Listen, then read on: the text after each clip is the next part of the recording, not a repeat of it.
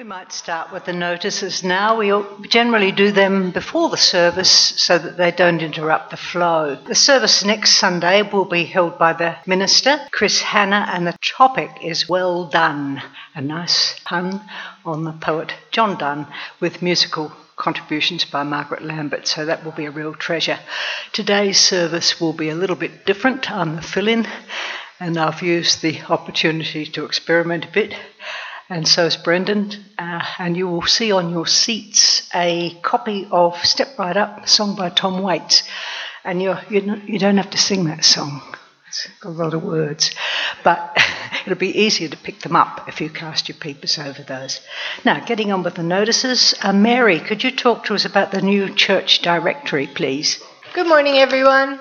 We haven't put out a new church directory since late in 2022, so it's definitely time, and there's been a few changes of, of uh, details. So, what it is is basically a little booklet which has details of church, church members or any regular attendees. You don't have to be a member. And everyone has a choice whether you appear in here or not, so you don't have to be in here. But if you know you're in the directory, just have a check of your name and, and details. Make sure they're still correct because typos can squeeze in. And of course, if anything's changed, change it on here. Also, if there's a few people with question marks next to their names, if you know anything about them and whether they're still associated with the church, let me know because we don't want to leave people in here when they don't want to be in here anymore. Uh, put a little initial after you've checked yours. Thank you very much. I'll leave it on the front row of seats, maybe. Yes, well, you can't leave it in the usual spot, which is on the organ seat, because Brendan's going to use that today. Now, a Shady Grove Bush Care video is available to watch on Facebook, and it stars Jenny Warner talking about grassroots grant and, and Shady Grove in general. There's an updated history booklet available in the foyer. You can also find that online.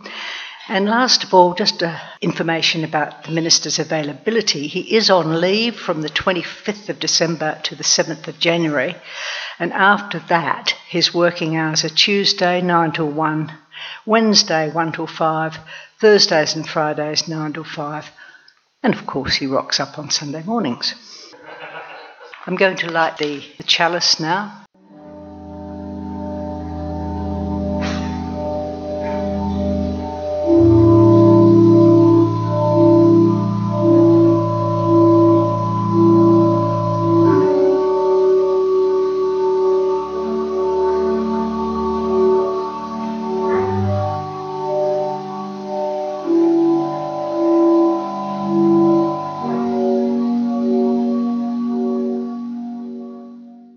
Listening to Expanding Horizons, the podcast of the Unitarian Church of South Australia, a home of progressive spirituality and free religious thought and action since 1854. The views expressed in these podcasts are those of the speaker and are not intended to represent the position of the Church itself or of the worldwide Unitarian Universalist movement. For more information, visit unitariansa.org.au.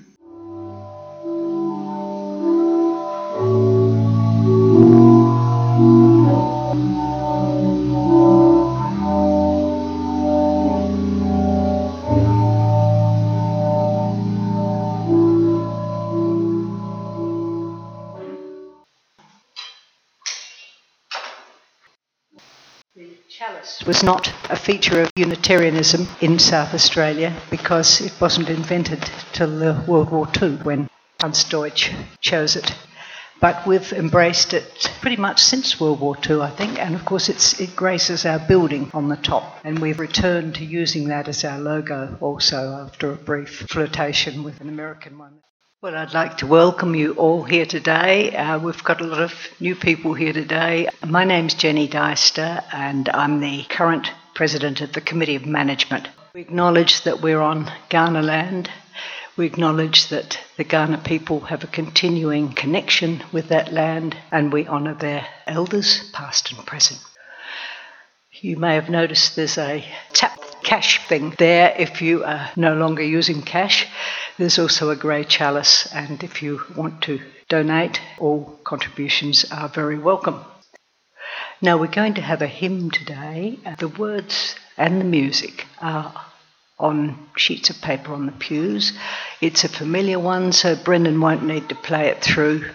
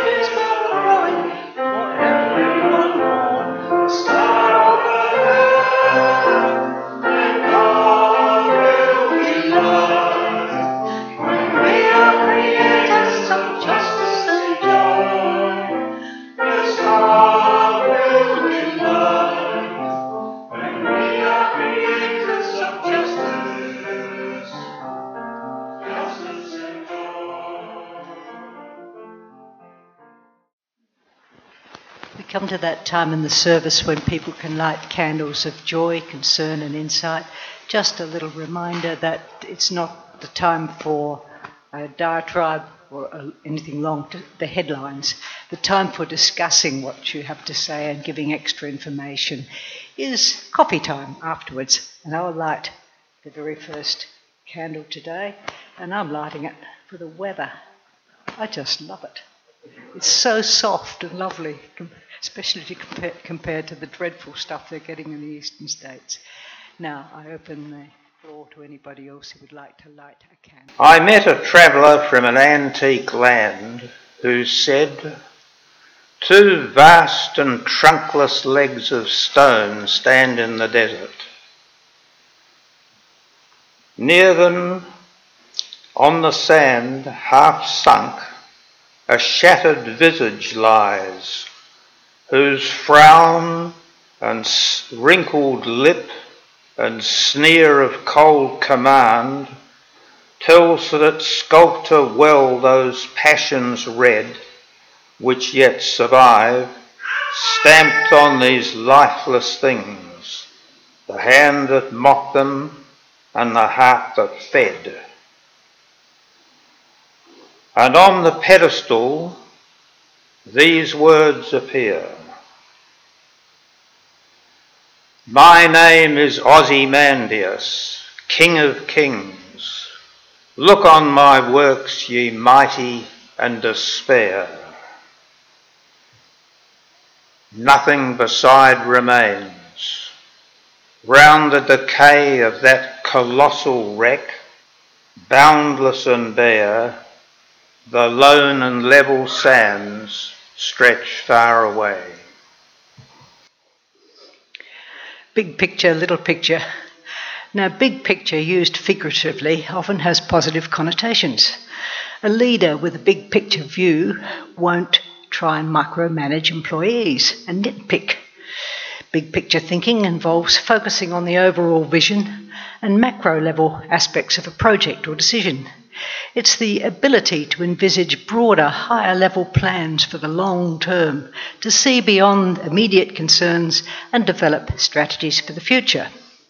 Now, small picture typically refers to a detailed, specific view of a situation or problem. You focus on details, specifics, immediate consequences, or individual components of a situation or problem. Now, in real life, obviously, you need both for balance. But the big side sounds like leadership and largesse, and the small of minions, secretaries and undersecretaries, red tape, constraints, and so on. Now, lately, world politics and war have taken the centre stage in the news for some time, and it's been a while since we've addressed sustainability, climate change, and the future of our planet. The beginning of a new year is always a good time to take stock. And while doom scrolling, I discovered Crazy Town, a podcast platform produced by the Post Carbon Institute. Doom scrolling, for those who aren't in on the latest jargon, is the act of spending an excessive amount of time reading negative news online. Well, today's address will hopefully forewarn you of a particular kind of article that often seems to defy our principles, namely caring for the environment and respecting each other, regardless of wealth and status. Billionaires are a growing breed in many countries, and like you and I, they can bypass editors and publish the contents of their tiny minds, and they do. No doubt you are aware of the opinion of Bill Gates, Elon Musk, Oprah Winfrey, but have you heard of Silicon Valley venture capitalist Marc Andreessen? His big production in 2023 was the Techno Optimist Manifesto. He's big on quotes, especially from economists like Paul Collier, a contemporary British economist. Economic growth is not a cure all, but a lack of economic growth is a kill all. Andreessen shows his true colours when debunking the idea of universal basic income. I'm not sure who we is, but never mind. We believe universal basic income would turn people into zoo animals to be farmed by the state. Man was not meant to be farmed, man was meant to be productive, to be proud. Now, I'm not going to mount a case for universal basic income. The purpose of it is to reduce poverty and increase equality among citizens. The environment is the most important reason for it and the political issue we face because it's our life support system. But a growing number of consumers dependent on the finite and non renewable resources it provides, we need to take action to lighten our individual and collective footprint. Whether or not universal basic income is practicable or desirable is not part of my brief. I'm just noting it gets up Andreessen's nose because he believes in continuous infinite growth. Now, it's said that only economists and madmen go so far as to assume the existence of infinite resources. He's not an economist, so I guess he's nuts. The manifesto is full of banal statements that don't stand up. We had a problem with isolation, so we invented the internet, he said. Note the all encompassing we again. Well, did we? And has the internet alleviated this problem or augmented it? I mean, it's nice that intersex people can communicate and support each other instead of having to hide their gender status and deal with unrealistic expectations of others. And the same goes for people with autism or conjoined twins, all sorts of other people who are comforted by finding their tribe online. But what about the video gamers who won't leave their bedrooms? What about the little girls who hate their own bodies because of all the Barbie doll types on TikTok. The internet can deepen isolation. We can all be judged and found wanting. We had a problem with a pandemic, so we invented vaccines. I guess vaccines didn't exist before the pandemic. People were starving, so we invented the green revolution. That's so um, people had to buy American seed and fertilizer every year, incurring debt. Andreessen's mantras are remorseless. Give us a real world problem and we'll solve it with technology. We believe markets are an inherently individualistic way to achieve superior collective outcomes. We believe in nature and also we believe in overcoming nature.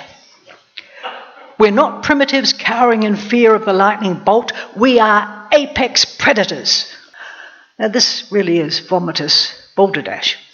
This guy strikes lightning bolts, they don't strike him, nor does any notion of climate change or sustainability. He throws money at problems and solves them. Chillingly, he believes that human wants and needs are infinite. The notion of diminishing returns he supplants with a belief of exponentially growing returns. People he pronounces do things for only three reasons money, love and force. Love, he says, doesn't scale. Not sure what that means. The force experiment, he says, has been run and found wanting. Is he perhaps thinking of Darth Vader in Star Wars? That leaves money back to markets. Markets, he says, are how we can help people we don't know. He doesn't say they are how we can exploit people we don't know. I guess one should keep thinking positively, like he does about energy.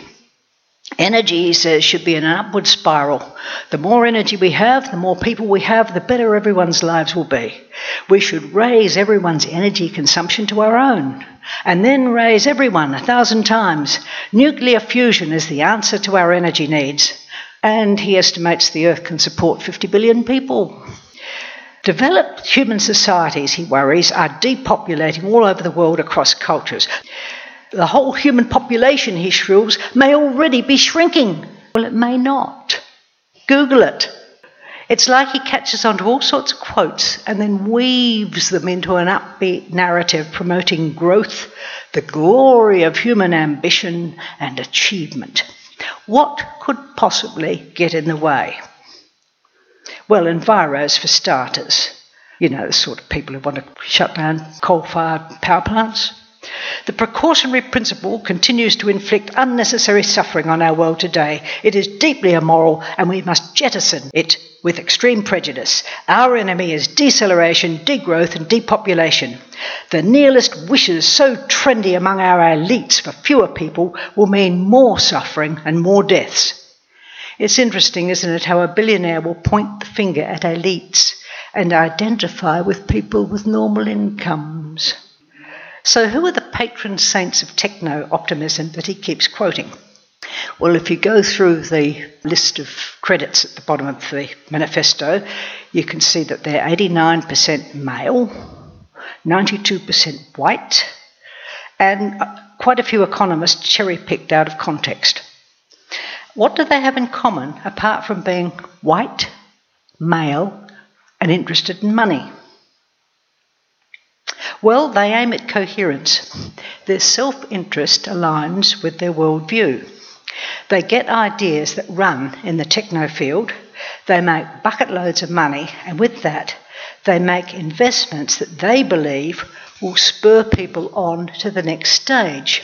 So they're keen on exploring space travel, the interface between robots and people, and artificial intelligence. Let's put a face on one. Samuel Harris Altman, an American entrepreneur and investor, best known as the CEO of OpenAI since 2019. Now, originally, this was a non profit with researchers mindful of the need for caution and regulation in the development of artificial intelligence. There was a connection with Microsoft. Now, Altman dropped out of university after studying for two years and he founded a mobile social networking service raising more than $30 million in venture capital. OpenAI, his artificial research lab, reported a record annualized revenue figure exceeding $1.6 billion a remarkable 20% growth in just over two months. In late November, that's November the 26th, the ABC broke a story.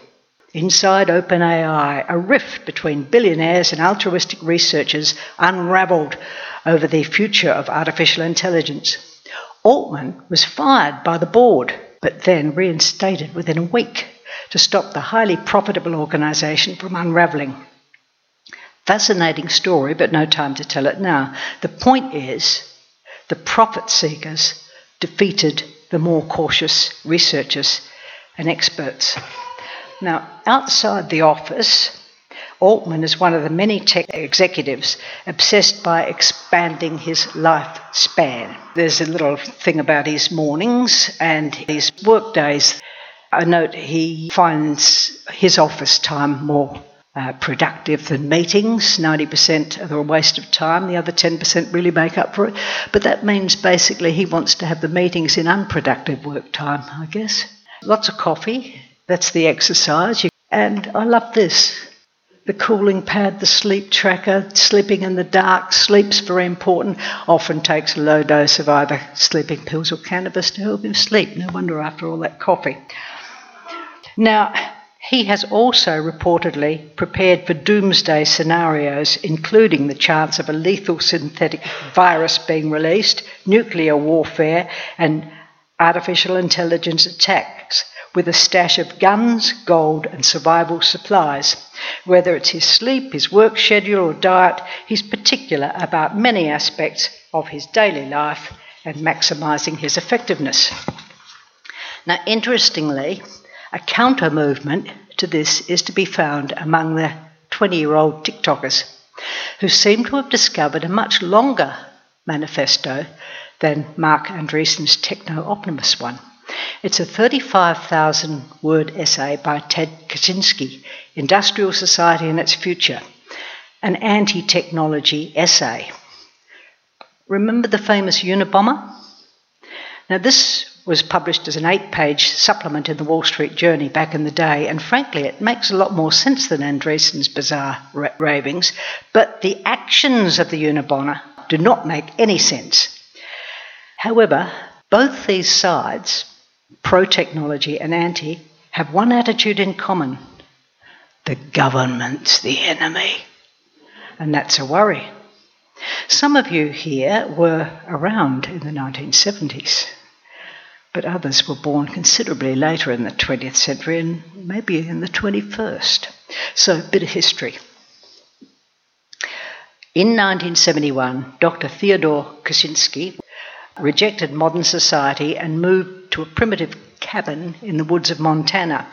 There he began building bombs, which he sent to professors and executives to express his disdain for modern society and to work on his magnum opus, Industrial Society and Its Future, forever known to the world as the Unabomber Manifesto.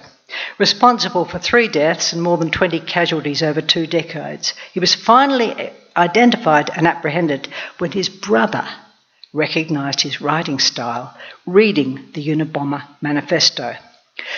The piece, written under the pseudonym Freedom Club, was published in the New York Times after his promise to cease the bombing if a major publication printed it in its entirety. So, what can we do? We can't have clowns like Andreessen and Kaczynski as the spokespeople of our time. Well, there are organisations that are devoted to rational development and aim to pass a habitable world onto our children. The Natural Step, Earth Charter. And I'm sure I'm speaking to people here who are supporters of the World Wildlife Fund. We got any? Trees for Life? Uh, Landcare Group? Bushcare Group.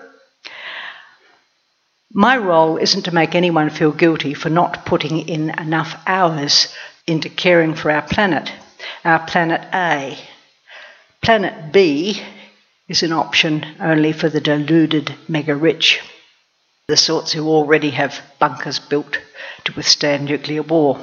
Imagine the resources they'd be extracting from planet A to establish themselves elsewhere doesn't bear thinking about. I think we need to give ourselves a pat on the back for our small picture strategy of looking after the patch we're on. And another pat if we're supporting organisation with far reaching aims. And yet another if we're exerting political pressure on our government to act sustainably. We can waste time and energy debunking posts on social media or taking on autodidacts at dinner parties. We can depress ourselves by reading too much negative news and commentary. Not good for mental health. Better to set ourselves up to concentrate on the here and now, the specifics, the small details. For to state the bleeding obvious, long term adjustment can't come from neglect of tomorrow the next day, and the next day. Grandiose visions and lofty goals don't guarantee success. The bigger they come, the harder they fall. James Clear, author of Atomic Habits, begins his book on building good habits and breaking bad ones with a story about British cycling. In 2003, British cycling had endured 100 years of mediocrity. A major manufacturer of bikes refused to sell them to the Brits for fear that the sight of Brits riding their bikes would depress sales to other professionals. The governing body hired Dave Brailsford as the new performance director, and he was committed to a strategy of the aggregation of marginal gains, which is the philosophy of searching for a tiny margin of improvement in everything you do. So he broke down everything he could think of that went into riding a bike. They redesigned the seats for comfort. They rubbed alcohol in the tyres for better grip. They asked riders to, to wear electrically heated overshorts to warm up their muscles. They used biofeedback sensors to monitor responses to training, tested fabric and wind tunnels, tested different massage gels to aid recovery, and hired a surgeon to teach all the riders to wash their hands properly to reduce the chances of catching a cold. They even painted the inside of the team truck white to make it easier to spot the dirt that might degrade the performance of finely tuned bikes. Now, five years later, Beijing Olympics, Britain, the British cycling team, won an astounding 60% of the gold medals available. The dream run has continued with five Tour de France wins in the next 10 years, 178 world championships, and 66 Olympic medals all of which goes to show massive success didn't require some earth shattering improvement, but rather an aggregation of small improvements. If you can get 1% better every day for a year, you'll be 37% better by the end of the year. Conversely, if you pick up bad habits and decline at an infinitesimally slow rate, you could be back to nearly zero. It's very easy to assume that the little things you do aren't enough. You know, like using the correct recycling bin, cutting back on plastic bags, replacing glad wrap with silicon stretch lids or wet tea towels. Not to mention setting an example for the next generation. I remember we used to giggle about a school principal's wife in the 1970s for washing out plastic bags and hanging them on the clothesline, which you could see from Longwood Road. It was a bit of a hoot. My mum had separate bins for cans, bottles, cardboard, and green waste. Well, it took a while for these ideas to catch on, but they have. Who rolls their eyes now about minimising plastic waste and recycling? It's undeniable that much more needs to be done to reduce our carbon footprint, our energy consumption, and our waste production. But rather than stress over the deficits and burnout dro- uh, or drop good habits, I think we need to take heart from the idea that little steps may aggregate to a tipping point when bigger reforms become politically possible. And I may recommend Atomic Habits, um, the book by James Clear, the chapter headings are very seductive. Walk slowly and never backwards. The law of least effort, that appeals to me. How to stop procrastinating by using the two minute rule. How to stick with good habits and how to stay motivated. But let me finish today with a poem from the Tao Te Ching. We are born soft and supple, dead, we're stiff and hard. Plants are born tender and pliant, dead, they're brittle and dry. Thus, whoever is stiff and inflexible is a disciple of death. The hard and stiff will be broken, the soft and supple will prevail. Those were the words of the poet and sage Lao Tzu.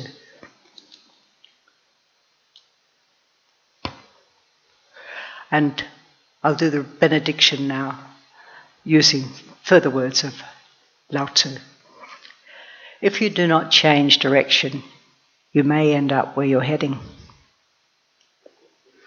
In dwelling, live close to the ground. In thinking, keep to the simple. In conflict, be fair and generous. In governing, don't try to control. In work, do what you enjoy. In family life, be completely present. To realize that you do not understand is a virtue.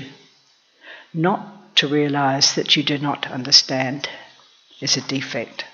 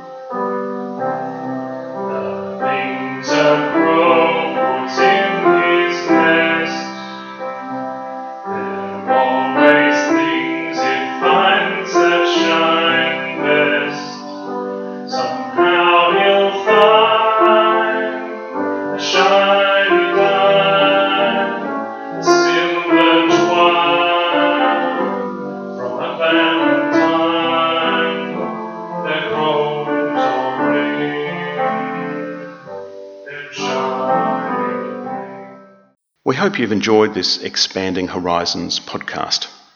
These podcasts are the intellectual property of the presenter. They can be used only with the express permission and appropriate acknowledgement of the presenter. This permission can be obtained by emailing admin at unitariansa.org.au. Please feel free to leave a comment or visit us on Facebook or Twitter by searching SA Unitarians or by visiting our website at unitariansa.org.au.